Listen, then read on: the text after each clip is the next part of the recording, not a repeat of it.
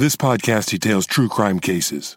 It contains adult themes and may contain descriptions of violence. This episode contains explicit language. It is not intended for children. Listener discretion is advised.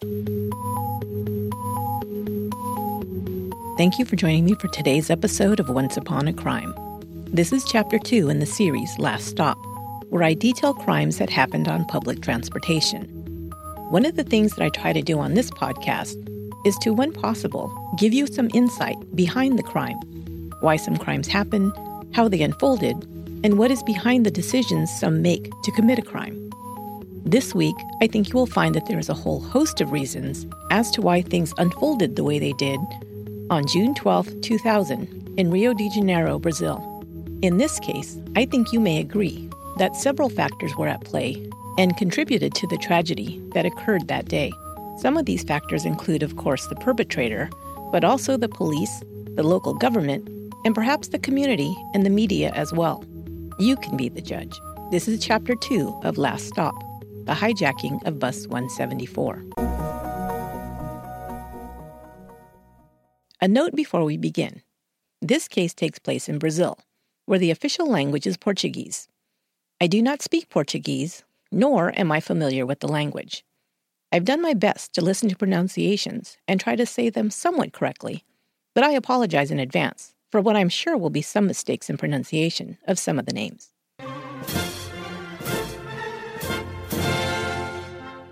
Rio de Janeiro is the second most populous city in Brazil and the sixth most populous in the Americas. As of the 2010 census, there were 5.9 million people living in Rio. The city was originally founded by the Portuguese in 1565, but had been home to at least seven different indigenous groups before the Europeans arrived. Today, Rio's population is made up of 51% white citizens, 36% multiracial, and 11% black citizens. It is home to the largest Portuguese population outside of Lisbon in Portugal. Rio is known for, among many other things, its beautiful beaches, its lively nightlife, and the massive Christ the Redeemer statue that looms above the city, arms outstretched. Over 50% of Rio's residents are Catholic. It is also known for its annual Carnival, a Brazilian festival that begins on the Friday afternoon before Ash Wednesday and ends on Ash Wednesday at noon, kicking off the 40 days of Lent before Easter Sunday. The festival includes parades, costumes, and dancing during the six day party. Rio's Carnival is recorded as the biggest in the world according to the Guinness Book of World Records. While Rio is home to many industries, including oil, mining, telecommunications, and science and research facilities, there is also a great disparity between rich and poor citizens. While it has the second largest municipal GDP, or gross domestic product, in the country, a large number of its residents, over 22%, live in the city's favelas, slums or shanty towns, mostly located in the outskirts of the city. The residents of these favelas live below the poverty line, 95%, as opposed to 40% in the general population. Over 1.5 million people in Rio live in over 700 favelas around the city, out of the sight and mind of most of the general population. Favelas can be traced back to the large migration of Brazilians from the countryside and into the cities during the 1940s to the 1970s. These rural migrants could not afford what little housing was available, so they became squatters, establishing shantytown communities on the periphery of the city. They built makeshift homes from scrap materials and built upon the steep hillsides in Rio de Janeiro and many other areas. These slum neighborhoods are often overcrowded, without running water or proper plumbing or electricity. The crowded and unsanitary conditions lead to problems like pollution and disease. Many of the favela residents do not receive proper nutrition or medical care, and infant mortality rates are high.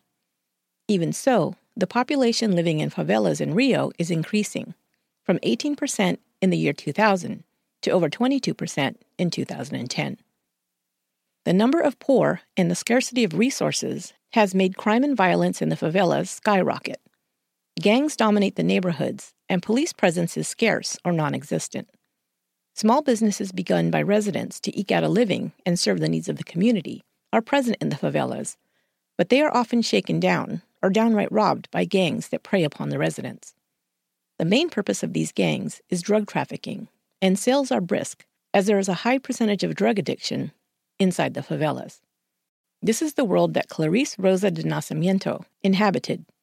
She was a resident of the Boa Vista favela in Rio and ran a small makeshift store selling drinks, snacks, cigarettes, and other small items to community members. She was raising her nine year old son, Sandro, and an infant daughter alone. On March 27, 1988, Clarice was tending her small shop when three men entered. Whatever happened took place in mere moments. They either demanded money from Clarice, which she did not hand over fast enough, or they entered and immediately began attacking her, then ransacked the place before leaving. Clarice, five months pregnant, and with her little boy Sandro as witness, was stabbed multiple times by the three masked men. A large kitchen knife was left protruding out of her back. She dragged herself out of the building and into the street, screaming for help. She finally lay crumpled in a heap across the street outside. By the time help arrived, she was dead. The baby in utero also perished. The community grieved for the young mother, but her killers were never identified or caught. Sandro and his baby sister went to live with his mother's sister, their Aunt Julieta. Sandro never knew his father and had no living grandparents. Not long after his mother's murder, Sandro took to the streets. His aunt would say that he never talked about his mother or what he had witnessed that day. He never brought it up and acted as if nothing had happened. But she knew he was traumatized because he did not want to stay in the neighborhood where his mother had died.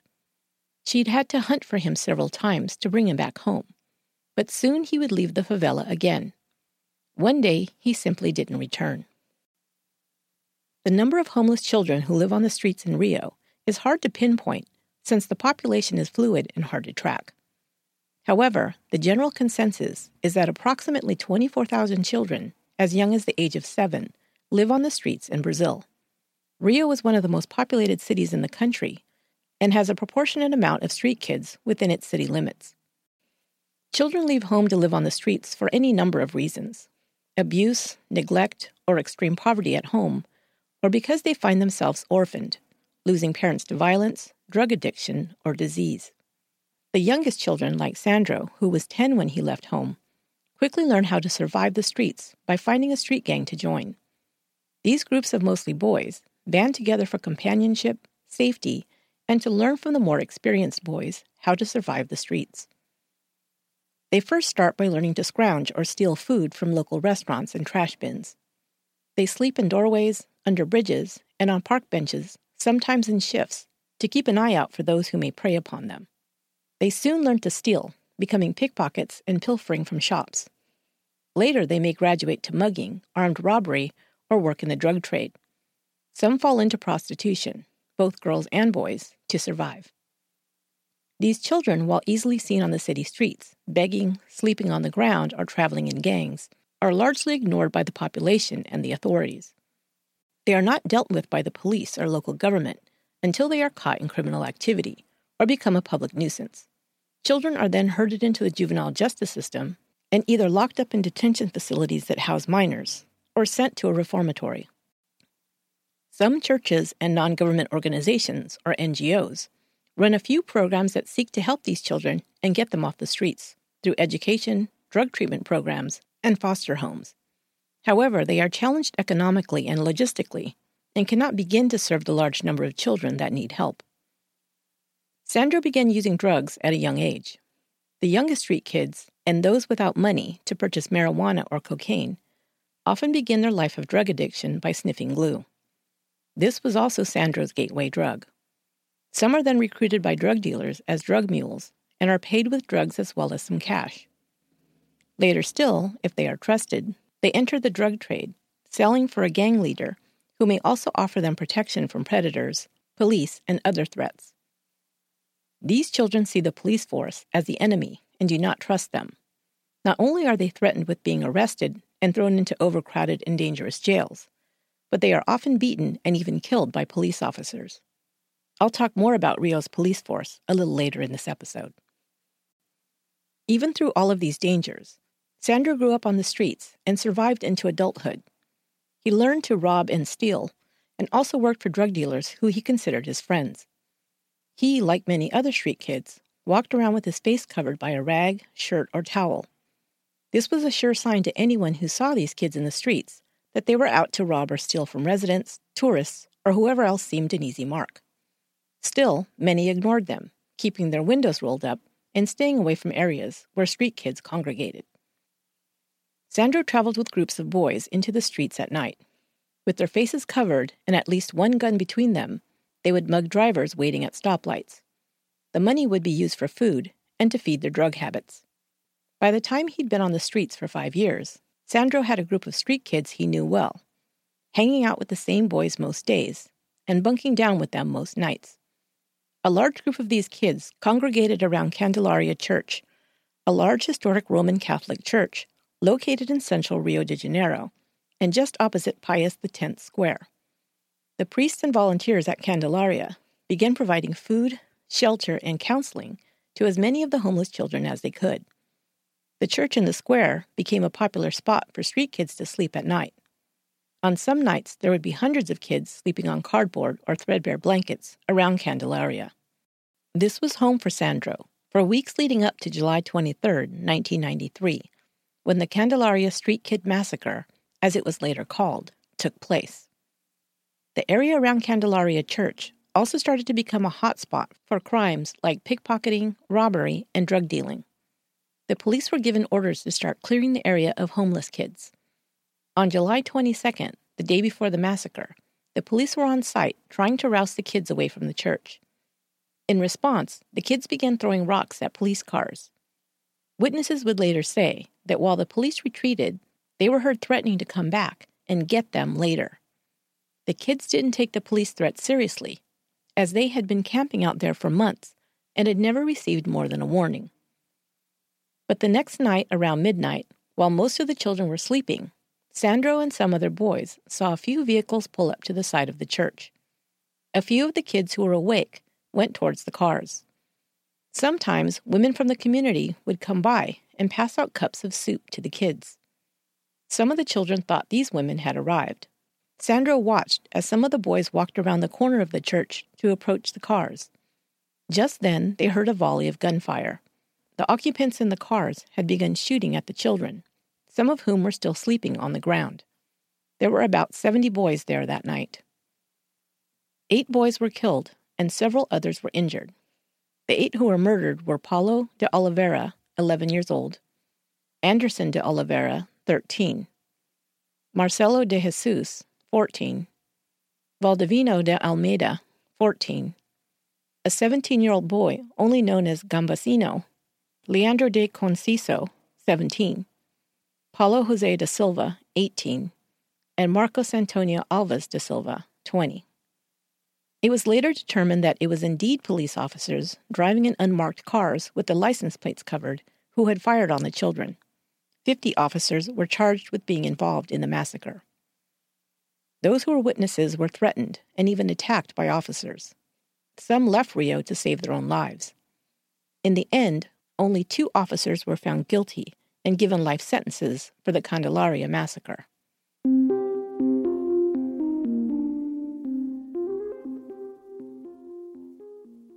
After the Candelaria massacre, the boys scattered to various places around the city. Sandro began living under a bridge with a couple of other boys. One day they were approached by a man who was a capoeira instructor who offered to let them stay at the nearby Catholic University to learn capoeira. Capoeira is an Afro Brazilian martial art that combines dance, acrobatics, and music. To become skilled in this sport, participants must show strength and speed, as well as grace. Sandro stayed at the university off and on for two years and professed to want to increase his skills enough to compete in the sport. Like many people who knew him, his instructor described Sandro as quiet, soft spoken, polite, and cooperative. Neither he nor any of the other boys once stole from the school, he reported. He would say that Sandro seemed grateful to have a place to live and was happy to be part of a team. However, Sandro had been addicted to drugs since he was prepubescent, and that habit was not an easy one to kick. He had gone from sniffing glue and smoking pot to having a daily cocaine habit. He was able to abstain from drugs for a time while at the university, but before long he was back on the streets, committing crimes to feed his habit. He was first arrested in December 1993 at the age of 15 for robbery. He was sent to a boys' reformatory. It was there that he saw his younger sister and Aunt Julieta for the first time in a long time when they came to visit him. His aunt said that Sandro was contrite and had confessed to his crime. She hoped that his arrest would help him to change his ways. He said he wanted to do better and would come stay with her when he was released. However, he was supposed to stay at the reformatory possibly until he turned 18, but he and some other boys bribed the guards. Some of the boys at the reformatory were connected with people on the outside with money, drug dealers, and kidnappers. Through them, some were able to get money to offer bribes. Allegedly, the bribe guards looked the other way, while several of the boys, including Sandro, escaped on November 1, 1994. He was back on the streets, this time remaining free for three more years. He continued his drug habit and his life of crime, but was older, bigger, stronger, and more well connected to powerful drug dealers, who kept him safe from cops and predators. But his drug use was increasing, and he had more access to cocaine, his drug of choice. He would go on binges and became increasingly more erratic and take bigger risks. He was arrested again in February 1998 for armed robbery. Now at age 19, he was being sent to Big Boy Jail. He was given a sentence of three years, three months, to be served at the 26th Precinct Jail, known as the Vault. The Vault was one of the worst jails in Rio, the facility doesn't resemble a jail or prison as much as it does a dungeon. It is a concrete hole located underground, filled with cells that are overcrowded and provide only the very basic of necessities. There is no sunlight, and the inmates serve their sentences locked away in small cages that are dark, dank, and depressing. There is no respite from it, and the conditions are so crowded that inmates have to sleep in shifts. Cells meant for four inmates often hold 10 or more. There is not enough room for inmates to all lie down or even sit at the same time, so they sleep in shifts. Because there is not even an inch of extra space, prisoners tie their meager belongings, toothbrushes, toothpaste, etc., from strings tied to the ceiling bars. Makeshift hammocks made of blankets or sheets are also hung from the ceiling to give more sleeping or sitting space. In this closed space, there is no air or ventilation, and temperatures on the hottest days can reach over 100 degrees Fahrenheit or 43 degrees Celsius. It is no wonder that many seek to escape. The guards remember Sandro as being well behaved and never went to give them any problems. On New Year's Eve, 1999, some of the inmates were able to escape their cells and break into the guards' lockers. There they were able to secure a gun and some keys. The breakout was led by some of the most notorious drug dealers who were imprisoned in the vault. At gunpoint, they locked some of the guards in cells and took their keys, opening a few more cells on their way out, releasing more prisoners. One of them was Sandro. A guard who knew and liked him would later report that on his way out, Sandro said to him, Sorry, I gotta go. This is my chance.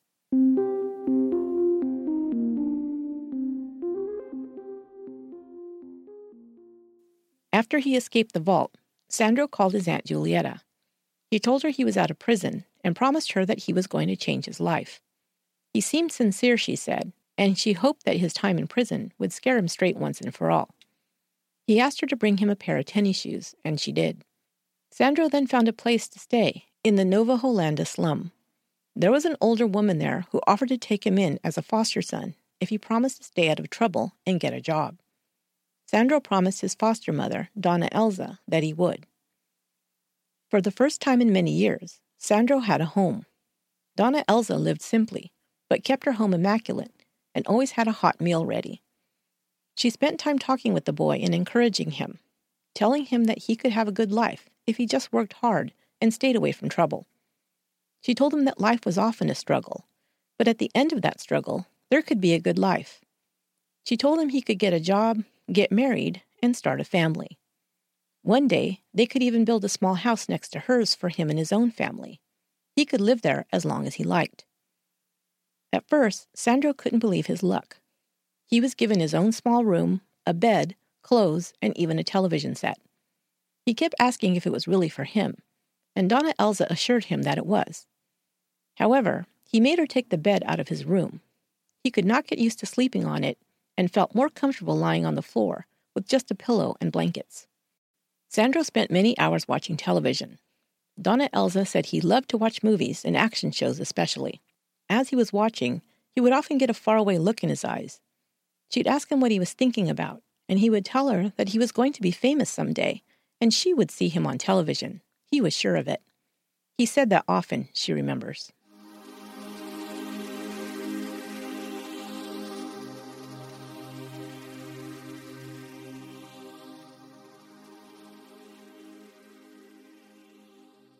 So, what happened between early 2000 and that fateful day in June of that year is a bit murky. What seems to be true is that Sandro, at first, tried to stay out of trouble and show Dona Elza and his Aunt Julieta that he was trying to do the right thing. After all, he was now almost 22 years old, no longer a kid, and it was time to make some changes in his life. Some kids who grow up on the streets of Brazil and survive turn their lives around once they reach the age of majority. Some can finally find a legitimate job, and so can get off the streets. Some have children and settle down to work and raise their families. And some, like Sandro, have been in and out of jail, have experienced violence on the streets, and simply want to get away from that type of life. Many of Sandro's friends had gotten off the streets, and it seemed Sandro now had an opportunity to do the same. But those that knew him said that Sandro was deep into his drug habit. He was using more cocaine than ever and his behavior was erratic. It's possible that his drug addiction alone caused him to continue his life of crime. It's also possible that his past demons would not allow him to live a life of peace. While as a young boy, his aunt says he never mentioned his mother's murder. As he reached his teen years, he brought it up often. He would even embellish the story, saying he'd watched his mother killed when he was only five or six. According to police records and newspaper accounts, she was killed in March of 1988, and Sandro was born in 1978. And he would go into detail about her attack. He seemed to bring it up at times to garner sympathy or to illustrate his toughness or resilience. It may have been one thing he learned when growing up on the streets to use whatever you can to gain sympathy, and maybe someone will give you a little money or some food or simply some attention. A sociologist who has studied the street kids of Brazil says that society considers them, quote, non people. They are almost totally ignored and passed by when they are in the streets begging, sleeping in doorways, or scrounging for food. Most pretend not to see them.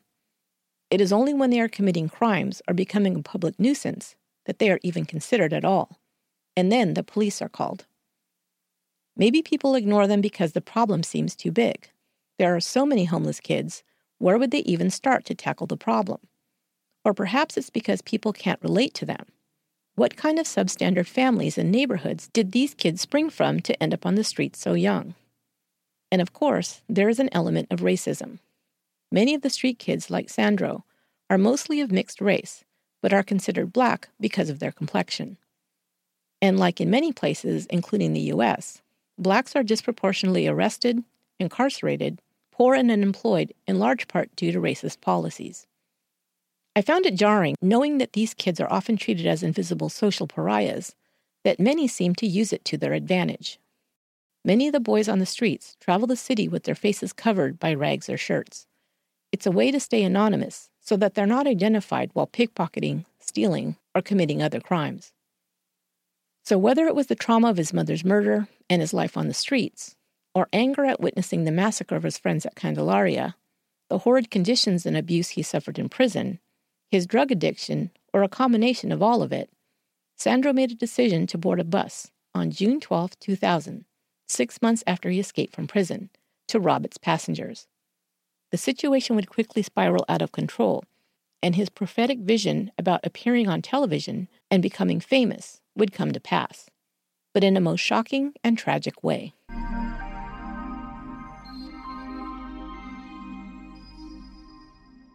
Hey, Instead of a sponsor break this week, I want to share with you two personal podcast recommendations. These are two shows I think you will like, and I hope you'll check them out. Neither one of these shows either solicited or paid for these plugs. As a matter of fact, they don't even know I'm doing it. I'm sneaky that way. I just wanted to give a little shout out to two podcasts I think are great and should get some attention. The first is Trace Evidence. There are over 40 episodes for you to binge on, and Stephen Pacheco puts out a quality podcast. He covers unsolved crimes in a thorough, research driven, and clearly presented style that I love. Some of my favorite episodes are The Murder of Missy Bevers and The Mysterious Death of Elisa Lam. He also covers lesser known cases. Check out Trace Evidence. I think you'll be hooked. The second podcast is hosted by my sister, Yolanda, and her husband, Mark, and is called Not Perfect or Functional. You may remember my sister from my Laci Peterson episode that she co hosted with me. Those were fun to do, and you guys let me know how much you liked them. Thanks for your messages. Yolanda and Mark make a great podcast team and cover some really interesting true crime cases. Some of my favorite episodes are the kidnapping of Sherry Papini, the Juan Catalan story, and the murder of Marjorie Nugent. Mark and Yolanda do their research into these cases and present each one thoroughly, with a little discussion, a dash of humor, and from the perspective of two very different individuals who just happen to be married.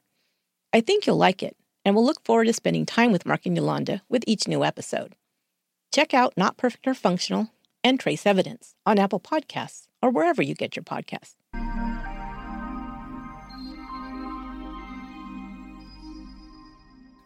On June 12, 2000, at just around 3 p.m. in the afternoon, Sandro Rosa de Nascimento, age 21, boarded bus number 174 in the Botanic Garden area located in central Rio de Janeiro, Brazil. He was carrying a 38 caliber revolver. His intent was to threaten the 11 passengers on the bus with his weapon and to rob them of their belongings. As he stood up and announced the robbery, one of the passengers was able to signal a nearby police vehicle through an open window. Before the robbery had even begun, a military police officer had cut off the bus with his vehicle. The next events happened quickly. The bus driver brought the bus to a halt and quickly jumped out of the window, leaving it driverless. The military police officer radioed for backup and reported the armed man on the bus and told of the passengers who were still inside. The Rio SWAT team was called, and Captain Batista, a SWAT hostage negotiator, was one of the first to arrive on the scene. Reporters soon learned about the unfolding police action as details were relayed over radios. Within minutes, several news outlets, some with television cameras, arrived and began reporting live. Captain Batista started by making contact with the armed man on the bus. He asked him for his first name, but Sandro wasn't about to identify himself, so Batista said he would call him Sergio. He needed to find out what the man wanted so he could begin negotiating for the hostages and hopefully resolve the situation quickly without anyone getting hurt. Inside the bus, witnesses would say that the mugger had become trapped once the police were called. It was clear that he'd intended to board the bus, rob the passengers, and quickly jump off with the stolen goods. Holding a bus full of hostages was surely not anticipated, and he seemed nervous, which in their minds made him more dangerous. He tried to hide his face by pulling a loose t shirt around his head, but it kept sliding off, and he wasn't doing a very good job of concealing his identity. He only had one hand to try and tie it back on, the other was holding the gun, and the makeshift mask would not stay in place. He could easily be seen from outside through the large bus windows.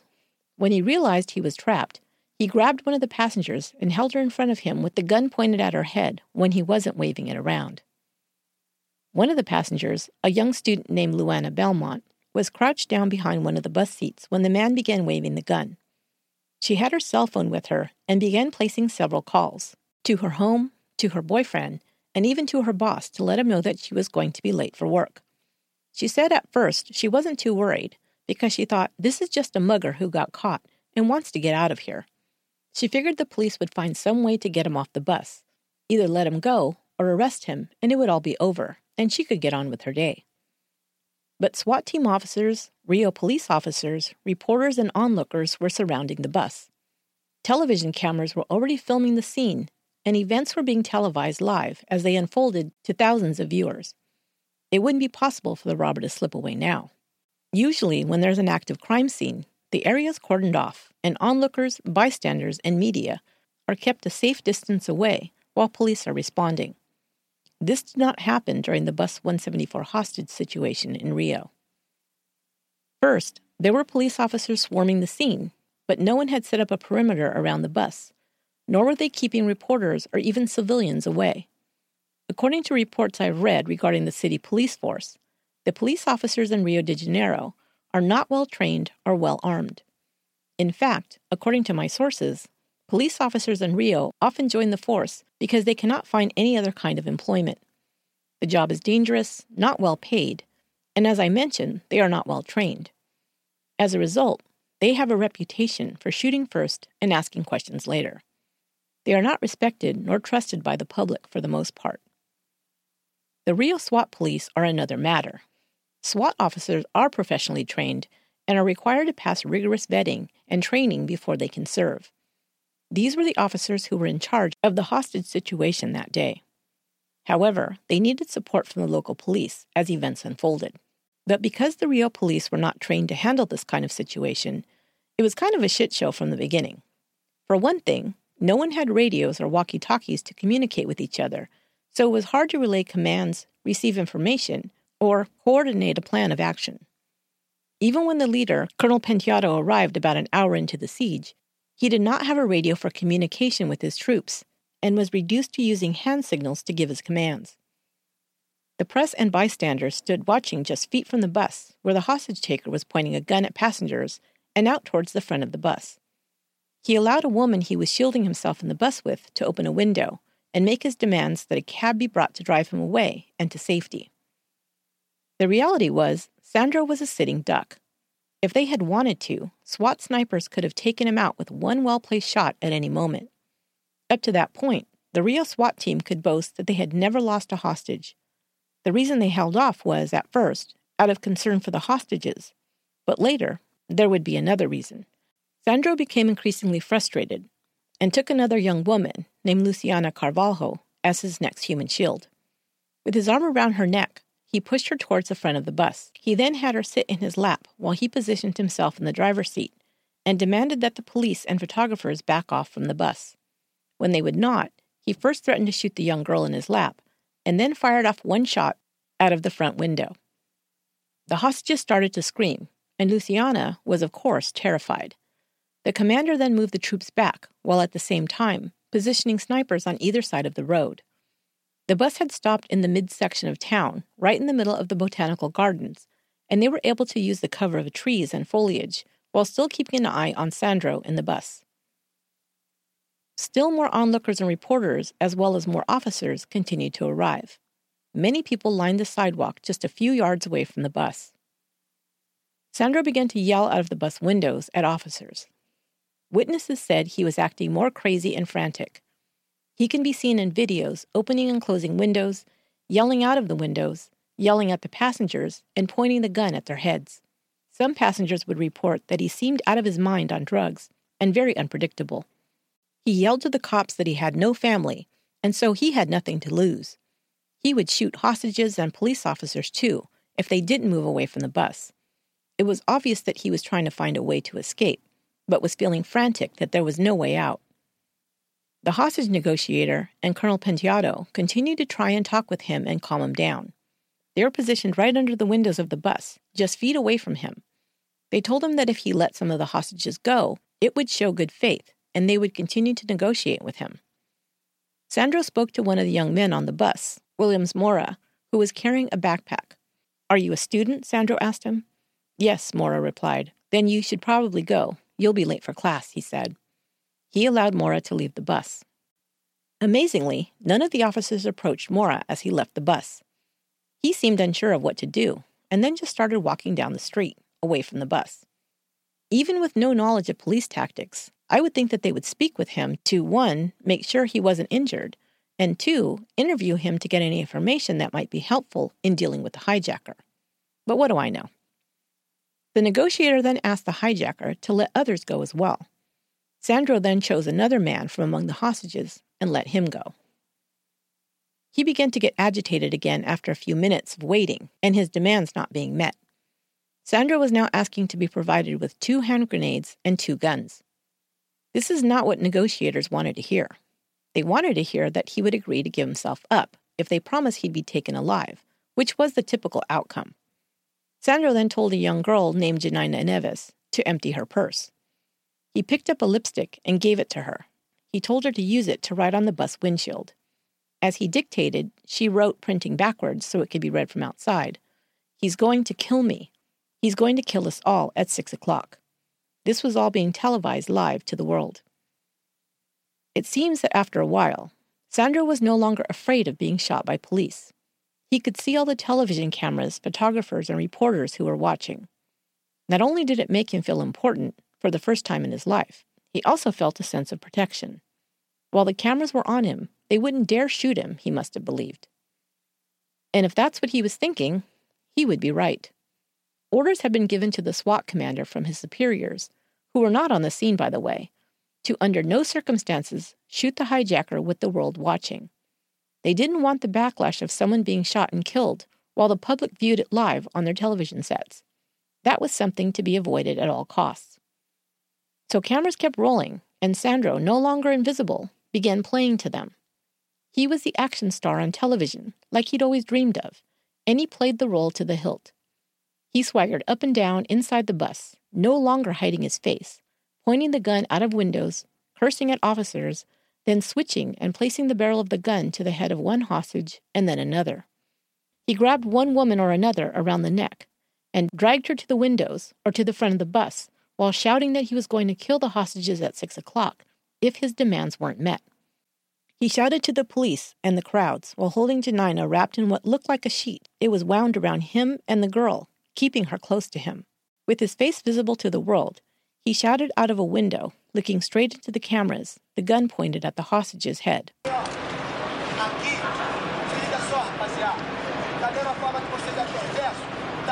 Check this out, everybody, he said. The same way you are mean, I am not fucking around either. I don't give a shit about you pigs terrorizing me. Some serious shit is going to go down. Stare at my face. Take a good look. You bet it's a crime. It's serious shit. I'm going to blow her head off at six if I don't get a grenade and a rifle. I'm going to put the heat on. Just wait and see. This one's going to die at six. You can film me so the whole country can watch. I'm going to turn the heat up. Fifteen years ago, they tore my mother's head off. I just got out of jail and have nothing to lose. I'm going to put on the heat. This one's going to die first. He then took the gun off his hostage and pointed it out of the window towards the cops, saying, Hear what I say, pigs? You pigs can't terrorize me now. He then dragged Janina, who somehow remained calm, to another open window further down the bus. He continues his rant. This ain't no action movie. This is serious shit, bro. No use in terrorizing me. Didn't you terrorize me when you could? Didn't you kill my friends at Candelaria? I was there. Now it seemed Sandro had his chance to vent his rage at everything that had happened in his life. He blamed the police for terrorizing him and for the massacre of his friends at Candelaria. He brought up his mother, but of course she wasn't killed by police, but by a gang of thieves. But her murder was never investigated or prosecuted, so Sandro might blame the police for that injustice as well. The SWAT team normally had to choose between three options. They could negotiate, use non lethal action to take the hijacker alive, or use a sniper to shoot and kill him. But since they had been given orders not to shoot the hijacker, their hands were tied. Several times throughout the standoff, there was easily a clear shot where a sniper could have taken the hijacker down. Each time, the commander called the police captain back at headquarters and was told not to use lethal force. Later, it was reported that the police captain had been forbidden to do so by the governor himself. They continued to try and negotiate with Sandro to give himself up. He continued to ask for a hand grenade and a rifle. What he planned to do with them and how it would help him escape alive is a mystery. Sandro continued to pace up and down the bus, with Janina threatening to kill her at six o'clock. Two hours had passed since the hostage crisis began. Then there was another crisis on the bus. Two of the hostages, an older woman named Damiana and a younger woman named Geisa, began signaling that there was a medical emergency. Damiana had a heart condition, and she was beginning to show signs of distress. She began to cry and tell Sandro to let her go. She'd had a previous stroke, she said, and felt like it might happen again. She told him it wasn't their fault, whatever his problems were, so why was he taking it out on them? He told her, Lady, I don't want to kill, but there is no other way. Sandro used the medical situation as a negotiating tactic, saying that if the police didn't give in to his demands immediately, the woman was going to die. He accused the police of trying to be heroes, but said they didn't really care about the hostages. Two women were going to die because of their inaction, he said the woman having the heart attack and the girl who was going to be killed at six. He was getting very agitated again, and at one point he stuck his arm with the gun and then his whole head out of the window. Damiana would later say, Why didn't they shoot him then? What were they waiting for? He only had one gun. Why didn't they shoot his arm at least that held the gun? A former SWAT sniper would later explain that again it was being broadcast live, and if they shot him in the head at that moment, it would have been a horrible thing that the entire country would have seen on their television sets that night. However, he explained, even so, that would have been the right thing to do. If a sniper shot had hit him in the triangle between his nose and mouth, it would have hit his central nervous system, and he'd be dead in seven milliseconds. There wouldn't even be a muscle spasm. We had men capable of taking that shot. It was later also reported that there had been at least 10 opportunities where snipers had a clear shot, but the colonel was forbidden to give the order to do so. The hostages themselves began to shout at the police to do something. Damiana knew she had to get off the bus and get medical help soon, so she told Sandro about her son who was in prison. She tried to connect with him in hopes he might show some mercy. Geisa, who had stayed close to Damiana, was also desperate to get off the bus. She, of all the hostages, seemed the most terrified. She told Sandro that Damiana was her mother, and she wanted to take her off the bus because she was sick. He finally agreed to let Damiana go. Geisa tried to follow her out, but Sandro stopped her. Geisa could be heard wailing that she needed to go with her mother, but he only allowed Damiana to leave. She was rushed to a nearby ambulance. She'd had a small stroke and lost the ability to speak even after she'd recovered.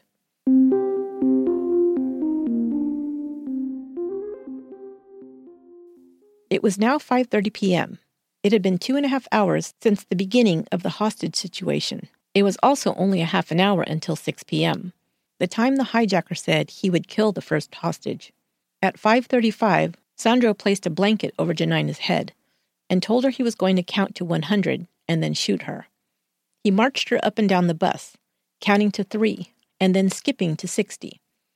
It's possible he didn't know how to count. Sandro couldn't read or write, having had very little schooling. Or maybe he was just impatient.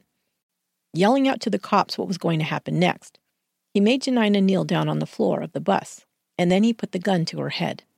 But then he made her stand up again and started pacing and counting some more. Sandro told a couple of the other hostages to go to the window and tell the cops he was going to kill the girl. They began to plead with the officers outside to do something. Once again, he made Janina kneel on the floor. She could no longer be seen from the outside of the bus, but he could be seen standing over her with the gun pointed at her. The cops outside pleaded with him to point it away from the girl. He continued to threaten to kill everyone if he didn't get his hand grenades. He then grabbed a second hostage, Geisa, around the neck and turned back to Janina. He pointed the gun down at her and fired. Geisa began screaming hysterically. Sandro shoved her over to the window where she began to scream out to the police that he'd killed Janina. Sandro then threatened to kill everyone. Still, the police didn't rush the bus or try and take a shot, which would have been the normal protocol. If a hostage is hurt or killed, the most important and immediate priority is to save the remaining hostages. But the command was still not given to the SWAT team, and they could not act without authorization. However, in reality, Sandro had only mimicked shooting Janina. He'd shot into the floor next to her. He'd told Janina that he wasn't going to kill her, but he was going to pretend to. He told her to stay on the ground. He also told the other girls to scream and pretend that they'd seen her get shot. This was the only way they would give in to his demands, he told them. Otherwise, none of them would get out of there alive. They decided to play along. The negotiator then tried to appease Sandro by saying they had a driver coming to drive the bus away. They said it would take time to get the driver to the scene. Their stalling was making Sandro more desperate and unpredictable. Geisa, the girl who had been most terrified from the start, now became Sandro's main target. Grabbing her by the hair, he began shoving her around the bus while yelling at the officers that she would die next. Of all the hostages, Geisa was the one most visibly upset. At times it seemed she could barely stand. Time was almost up, he screamed. The next girl would die soon. Some believe that Sandro became angry at Geisa because she told him Damiana was her mother, which wasn't true. He found out that she had lied when he asked her what prison her brother was in. Damiana had said her son was incarcerated. When she couldn't answer, he became enraged and began menacing her even more with a gun and threatening to shoot her. In fact, Geisa was a close friend of Damiana's daughter. She knew Damiana's son and that he was in prison, but he'd been moved to different prisons frequently, and she could not recall the name of the place he was incarcerated. Sandro then had Janina stand up to show the cops that she wasn't dead, but threatened once again to kill her. He placed the gun against her forehead, and at that point, she looked truly scared. She later said that she was scared, but she put on more of a show, crying and pleading, because that's what he had told her to do. The cops weren't taking him seriously, and he needed to prove he wasn't bluffing anymore. Janina didn't know if he was pretending, if he'd really kill her, or if she'd be shot accidentally. Geisa was now practically frozen with fright. He let her sit down, and Janina tried to comfort her, telling her that he wouldn't really kill her. Janina continued to talk to him, asking Sandro about his sister. He answered her questions, telling her how old she was and what she looked like. She continued to try and connect with him, to keep him calm, like the negotiators had advised her through the window. He sat down, his arm around her, her arm around Geisa. Finally, she said, You know who the biggest victim on this bus is? As he looked down at the floor and shook his head, she softly said, You. She saw remorse on his face, like he felt guilty for what he'd done. A few moments later, he took Geisa by the arm once again and walked her to the front of the bus. Janina followed behind. He then used the lever to open the bus doors. Yelling out to the cops to stay back and telling them not to make any funny moves, he walked out of the bus with Geisa, holding her close in front of him. It was just before 7 p.m., and it was dark now. The police hadn't anticipated Sandro leaving the bus with a hostage. When he approached the commander, with Geisa as a human shield, it seemed he thought he could use her to convince the police to let him walk away. How he expected that to happen is a mystery. Or perhaps he simply wanted it to end. He had to know he would most likely be killed. But he took a very dangerous situation and made it worse by leaving the bus with a hostage. He was only a couple of feet away from the commander, who was trying to talk him into letting Geisa go. Suddenly, from behind and to the right of Sandro, a SWAT officer approached, his gun pointed at Sandro's head. When he was just a foot away from him, Sandro noticed and turned. He moved his head an inch or two in reaction as the officer fired off two shots. Sandro jerked away, falling to the ground, taking Geisa with him. His finger squeezed the trigger as he went down. The officer's first bullet didn't hit Sandro, but Geisa, who was shot in the face. As he went down, Geisa was shot with Sandro's gun. She'd be shot three times, once in the face and twice in the back. She was killed instantly.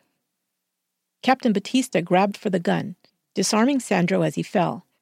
But the bullets had all been spent. The officers ran toward Sandro, thinking he'd been shot, but he hadn't. Once they realized this, the officers surrounded him, forming a shield. The crowds of people who'd been there all day, watching events as they unfolded, immediately began to run towards Sandro, crying out, Kill him! Kill him! The police knew he'd be torn to pieces or lynched if they didn't get him out of there. He was thrown into the back of a police van while cameras continued to roll. He is seen in the video, still very much alive, lying on his side and then his back on the floor of the van. At least two officers in full uniform jump on top of him, their arms up near his head, while they kneel on his chest and legs. Minutes later, when the vehicle reached the police station, Sandro was dead. It was determined that he'd died of asphyxiation. During the investigation into his death, officers would say that Sandro had struggled and assaulted the officers, kicking out a window and breaking one of the officers' arms. They'd had to suffocate him to, quote, make him faint, they explained. After an investigation, the officers were cleared of any wrongdoing.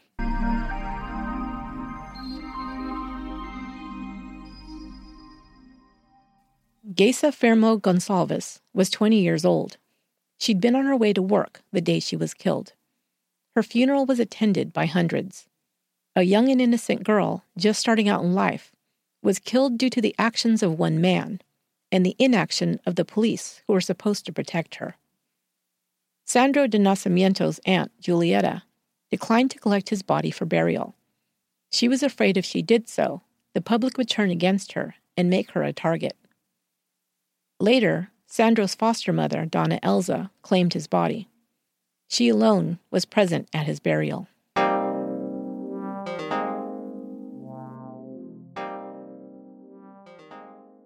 Looking at how these events unfolded, we can see how poorly the situation was handled. If it had been handled differently, perhaps none of the hostages would have died, and Sandro could have been taken alive. There were untrained and ill equipped police officers, and the professionally trained SWAT team had their hands tied by government officials. These officials were not even present at the scene and could not have been the most informed on how to best handle the situation. The media and the televised coverage was also a factor. It created a whole separate set of circumstances for the police and hostage negotiators to deal with when they needed to be focused on the safety of the hostages. Without the television cameras there, the colonel might have been given permission to use a SWAT sniper to take out the hijacker, thus ensuring the safety of the hostages. What were some alternatives? Could they have sent an officer to drive the bus away? If they'd offered that in exchange for the hostages being released, might have Sandro agreed? It seemed that he was just looking for a way out. Most who knew him believed that he never would have killed anyone. He'd never physically harmed anyone in his life, they said. They think that if he'd been given a way out, a way that could have saved his own life as well, he would have taken it. Of course, we can go back even further and ask if traumatized children like Sandro were prioritized and given help and support, rather than being left to the streets, perhaps they wouldn't turn to a life of crime in the first place. Social workers in Brazil say that these children are forced to steal and commit crimes just to be able to eat. Or we can go back even further and look at the poverty and crime in the favelas. Why is this allowed to continue? Why are the poor in Brazil forced into such conditions? Why isn't there a way out of poverty for tens of thousands of its citizens when Brazil has a thriving economy? Of course, we can ask that of many other countries as well. These problems are not limited solely to Brazil. I'll end with a quote from the film Bus 174, a documentary that covers in detail Sandro's life and the hijacking of Bus 174. There you can see the entire footage of the hostage taking as it was recorded live virtually from start to finish. It is a haunting film. In it, a sociologist is asked for his opinion. Could the outcome have been any different? He answers Society wants all the Sandros to vanish because it cannot bear reality. Invisibility is perfectly accomplished by death. That will do it for this episode of Once Upon a Crime. You can support the podcast on Patreon by going to patreon.com slash onceupon there you can get bonus episodes as well as thank you gifts and other perks. You can follow me on Twitter at Upon a Crime and on Facebook and Instagram at Once Upon a Crime Pod. You can also join our Facebook group. Look for it under Once Upon a Crime podcast fan page. Once Upon a Crime is written, produced, and edited by me, Esther Ludlow. Till next time, be good to one another.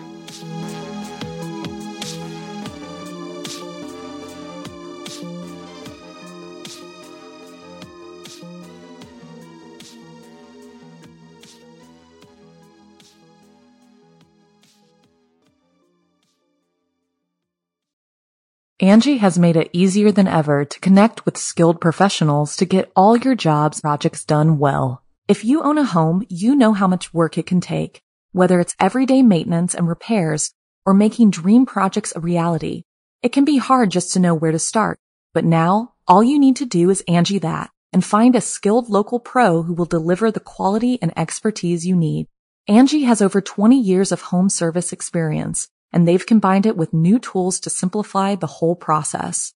Bring them your project online or with the Angi app, answer a few questions and Angi can handle the rest from start to finish or help you compare quotes from multiple pros and connect instantly, which means you can take care of just about any home project in just a few taps. Because when it comes to getting the most out of your home, You can do this when you Angi that. Download the free Angi mobile app today or visit Angi.com. That's A-N-G-I dot com.